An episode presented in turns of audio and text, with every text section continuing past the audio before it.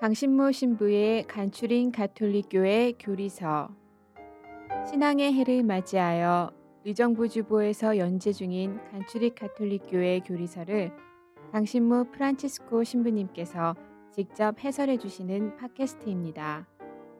방대한 분량과 어려운 내용을 담고 있는 가톨릭교회 교리서를 간단하고 명료하게 설명해 주십니다. 또한 지면에서 다루지 못한 내용을 추가하여 더욱 깊고 풍부하게 이해를 도와주십니다. 이 팟캐스트는 안드로이드 어플 팟빵과 애플 팟캐스트에서 들으실 수 있습니다. 의정부교구 홈페이지 u가톨릭.or.kr로 접속하시면 강의 자료 문서 파일도 다운받아 보실 수 있습니다. 강신모 신부의 간추린 가톨릭교회 교리서 여러분 안녕하세요. 강신모 프란치스코 신부입니다. 예, 오늘은 어, 10계명을 이제 본격적으로 이제 다뤄보도록 하겠습니다. 어, 오늘은 이제 첫째 계명 어, 천주를 흠숭하라 하는 첫째 계명에 대해서 말씀을 드리겠어요. 이 첫째 계명은 탈출기 20장 2절부터 5절까지 나오는 성서 구절을 근거로 하는 것입니다. 그리고 나머지 9개 계명도 이제 이 탈출기 20장에 다 기록되어 있죠. 너의 하느님은 나 주님이다. 바로 내가 너를 이집트 땅 종살이 하던 집에서 이끌어낸 하느님이다. 너는 내 앞에서 다른 신을 모시지 못한다. 너는 위로 하늘에 있는 것이나 아래로 땅 위에 있는 것이나 땅 아래 물 속에 있는 어떤 것이든지 그 모양을 본떠 새긴 우상을 섬기지 못한다. 그 앞에 절하며 섬기지 못한다. 창세기 성경 구절은 어, 꽤 길게 첫째 계명에 대해서 길게 설명을 하고 있는데 이제 우리가 천령성체 교리 때 우리가 배우는 십계명 그 카톨릭 교리서에 어, 기도서에 나오는 십계명은 아주 어, 짧게 되어 있죠. 어, 천주를 흠숭하라 하는 식으로 아주 간략하게 이제 요약 정리를 했는데 그 이두 가지가 다 필요한 어, 대목이라고 생각을 합니다. 이 첫째 계명은 이 십계명 열개의 계명이 다 중요하겠지만 그래도 제일 중요한 계명을 들어라 한다면은 첫째 계명이죠.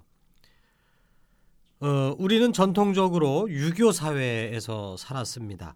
유교 사회에도 나름대로의 윤리 규범이 있어요. 우리 그리스도교 지금 윤리 규범을 우리가 공부를 하고 있는 건데 이 전통 사회, 유교 사회에서도 나름대로의 윤리 규범이 있었는데 그 윤리 규범들 중에서 가장 중요한 덕목이 무엇이었을까? 그것은 효도입니다. 효도. 부모님이 나를 낳고 기르셨기에 마땅히 효도를 해야 한다. 이것이 이 유교 사회의 모든 계명들을 어, 밑받침해 주는 기본 토대가 됐던 것입니다. 그렇기 때문에 부모님께 대한 효도의 마음이 제대로 갖춰지면은 다른 덕목들도 자연스럽게 실천할 수 있다. 이렇게 생각을 했어요. 이와 비슷하게 우리 그리스도교 신앙생활에서도 어 첫째 계명 하느님께 대한 흠숭 또 조금 더 유교식으로 표현하자면 하느님께 대한 효도 이것이 가장 중요하다는 것이죠. 그래서 그 누갈다 성녀 같은 경우에는 하느님께 대한 이 흠숭을 유교식으로 표현해서 대효 가장 큰 효도다라고 하는 대효라고 이제 표현했을 정도로 이제 유교적인 개념하고 이제 비슷하게 이해를 했었는데요. 아무튼 유교 사회에서 부모에 대한 효도가 모든 덕목의 기초가 되듯이 우리 그리스도교 윤리 생활에서도 하느님께 대한 효도, 하느님께 대한 흠숭이 제일 기본적인 토대가 되어야 한다는 것입니다. 이것은 역시 사도신경을 이해할 때도 마찬가지였습니다.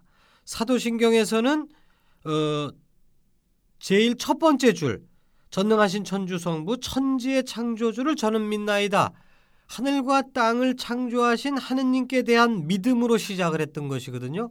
그런데 이 믿음이 그 나머지 이어지는 성자 예수 그리스도께 대한 여러 가지 믿음들, 성령, 그 다음에 교회를 믿고 영원한 삶을 믿고 하는 이런 계속 이어지는 우리 신앙생활의 엑기스들을 모아놓은 사도신경 안에서도 엑기스 중에 엑기스를 골라라 라고 한다면은 첫째 첫 번째 줄이었다.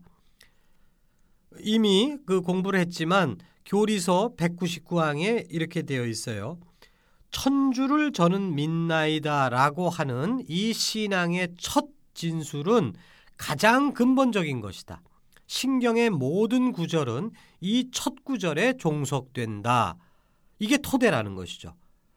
그것처럼 하느님을 흠숭하라는 첫째 계명은 나머지 다른 모든 계명들의 그 토대가 된다는 것입니다. 그렇기 때문에 이제 오늘 우리가 공부하는 이 첫째 계명이 가장 중요한 것이고 이것이 이제 확고하게 우리 안에 자리 잡아야 된다 하는 말씀을 드렸습니다.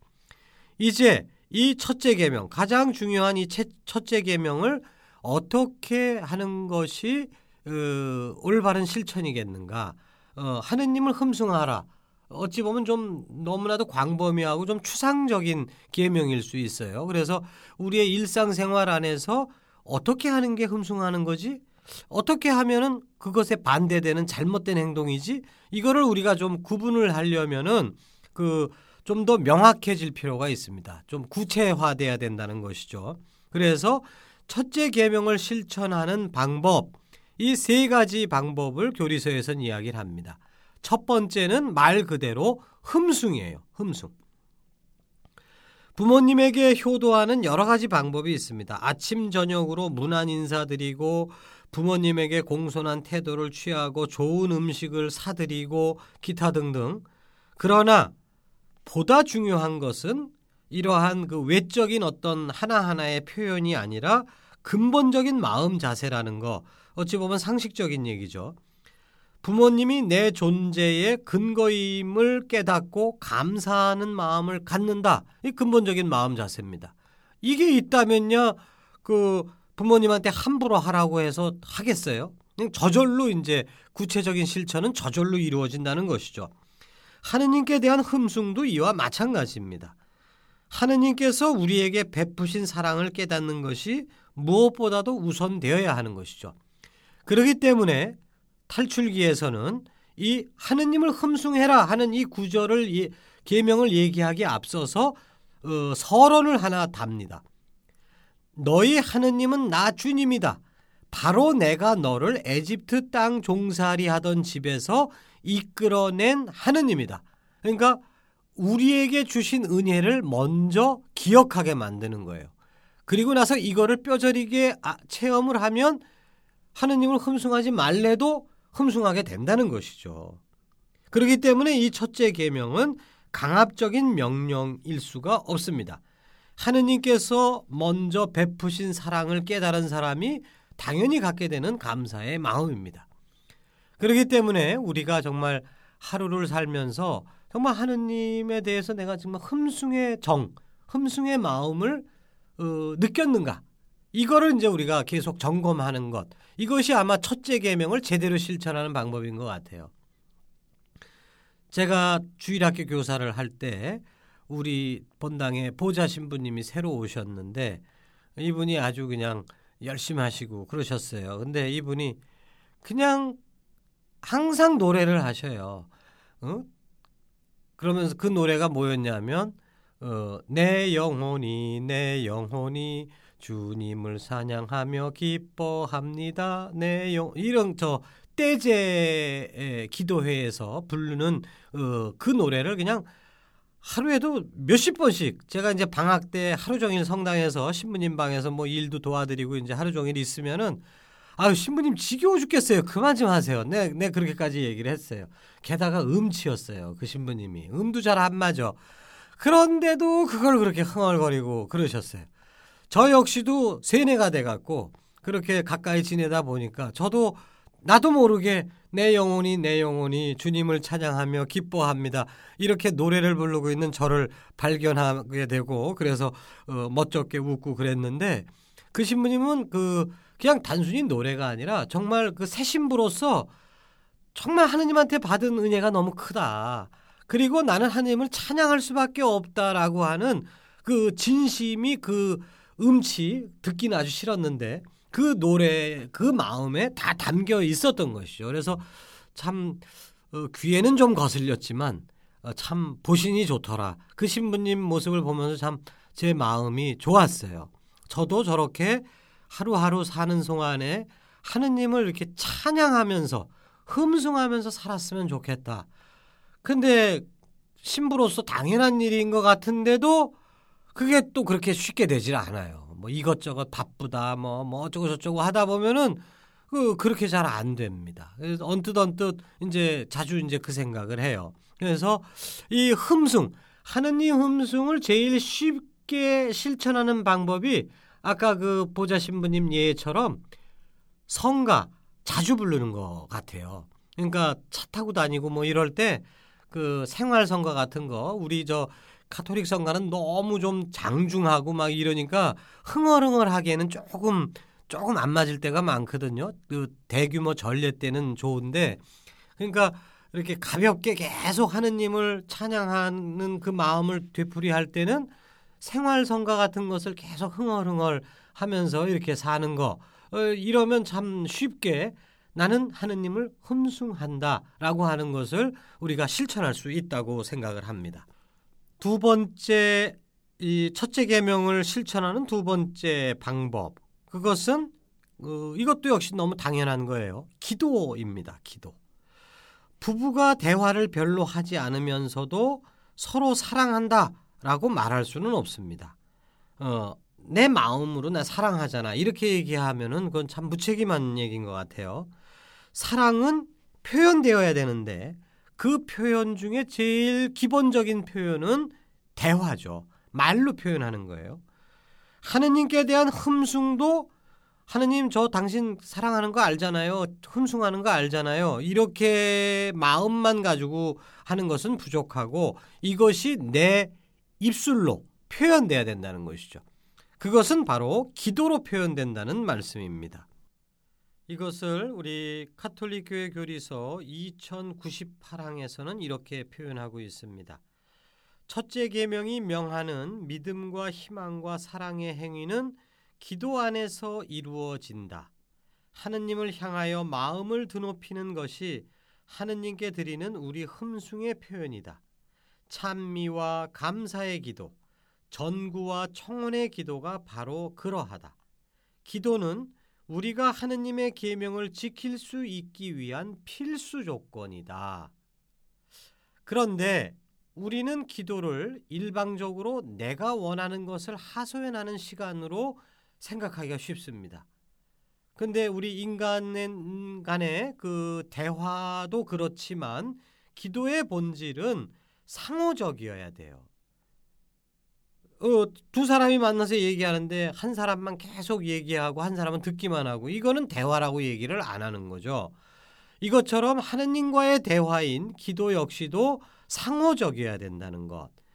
그러므로 하느님 흠숭을 위한 기도는 우리가 하느님께 정말 뭐 이거 해주세요, 저거 해주세요, 해주세요 이렇게 얘기하는 거 다 좋아요. 그러나 내 얘기만 하고 끝나서는 안 된다는 건 너무 상식적이에요. 하느님의 뜻을 알아들으려고 하느님이 도대체 나한테 무슨 말씀을 하시나 잘 들리진 않지만 그렇게 하려고 노력하는 것이 수반이 돼야 된다는 것입니다. 그렇기 때문에 우리가 하느님께 드려야 되는 흠숭은 기본적으로 기도로 표현된다. 이건 분명히 맞는 얘기인데 이 기도는 일방적이어서는 안 된다. 상호적이어야 된다. 그러니까 우리는 그 내가 이런 거 해주세요라고 하는 기도 혹은 하느님 좋아요 찬미 내이내 측면에서 계속 얘기하는 것도 중요하지만 어, 그 반대 측면 하느님의 뜻을 알기 위해서 성경을 그 읽고 묵상하고 또 성체 조배하면서 조용히 마음을 비우고 하느님한테 나를 이렇게 맡기려고 하는 이러한 그 들으려고 하는 기도 이 두 가지가 같이 이루어져야만 올바른 기도가 되는 것이고 또한 그것이 올바른 하느님께 대한 흠숭을 실천하는 것이죠. 부모 자식이 만났는데 자식이 계속 얘기하다 나 볼 일 다 봤어. 나 갈래. 그리고 가버렸다 어, 그러면은 이거는 효도가 아니죠 뭐 아, 예안 찾아온 것보다 나, 나을 수 있겠지만 어, 그것이 효도라고 보기엔 좀 아쉽습니다 어, 서로 들어야 된다 말하고 듣고 말하고 듣고 이런 기도 생활이 이루어질 때 우리는 하느님께 흠숭을 드려라 하느님께 효도하여라 뭐 강조할 필요 없어요. 그냥 저절로 되는 거니까. 그러니까 올바른 기도라면 올바른 흠숭으로 그냥 넘어가는 겁니다. 자, 이제 마지막 세 번째 하느님을 흠숭한다라고 하는 구체적인 표현은 그것은 희생 제사입니다. 성부 하느님한테 최고로 마음에 드는 흠숭 혹은 성부 하느님께 대한 최고로 마음에 드는 효도를 드린 분이 누구일까요? 어, 정답 쉽게 알 수 있죠? 우리 주 예수 그리스도이시죠. 근데 그분이 뭘 어떻게 했길래? 예수님께서 뭘 어떻게 했길래? 평상시에 예수님은 항상 성부 하느님의 뜻을 들으시려고 그랬어요. 추구하셨습니다. 그것은 아까 바로 직전에 얘기한 기도 생활을 제대로 하셨다는 것이죠. 근데 여기서 끝나는 게 아니라 급기야는 십자가 위에서 당신 자신을 온전히 봉헌하셨어요. 당신을 통째로 성부 하느님께 드린 겁니다. 예수님께서 이는 내 몸이다 받아 먹어라 이것이 우리에게만 그 희생 제사를 드리신 게 아니고 정말로 이것은 그 성부께 드리는 것이죠. 성부 하느님께 당신의 모든 것을 다 드리는 겁니다. 생명을 드리는 거니까 전부 다 드리는 거죠. 근데 이 성자는 이 모든 것을 성부 하느님으로부터 받으신 거예요. 이 받으신 것을 in my pocket 이렇게 하시지 않고 어, 모조리 다 성부 하느님께로 다시 돌려드리는 희생 제사를 바치셨다는 거 이것이 바로 성부 하느님이 보시기에는 최고의 흠숭이자 최고의 효도입니다. 결국 우리가 하느님께 흠숭을 바쳐야 된다. 하느님을 흠숭해야 된다라고 했을 때 출발점은 생활에서 하느님 저 당신을 흠숭합니다. 찬양합니다. 사랑합니다. 그리고 노래를 흥얼흥얼 하는 그런 그 찬양 그리고 그 기도 생활을 제대로 하는 거, 어, 내 얘기도 하고 하느님의 뜻도 들으려고 하고 이렇게 하는 거, 어, 거기까지만 해도 훌륭한 신자 그리고 하느님을 제대로 흠숭할 줄 아는 신자라고 칭찬을 받을 만은 하지만 어, 완성 완성품은 아니에요. 어, 그것이 어느 정도 된 사람들은 더 나아갈 필요가 있습니다. 예수 그리스도를 본받아서 그래서 완전한 흠숭, 완전한 그 이 효도 여기에까지 이르기 위해서는 그거는 우리 스스로들도 예수님의 십자가 희생 제사를 본받는 삶을 살아야 된다. 십자가 봉헌을 할 때 비로소 우리는 아 저는 하느님을 흠숭합니다라고 어디 가서도 얘기할 수가 있는 것이죠. 물론 우리들은 예수님의 십자가 봉헌을 100% 그대로 본받는 것은 어, 현실적으로 좀 어렵죠. 어렵지만 그러나 우리가 나아갈 방향은 저거다. 그것만큼은 알고 있어야 될 것 같아요.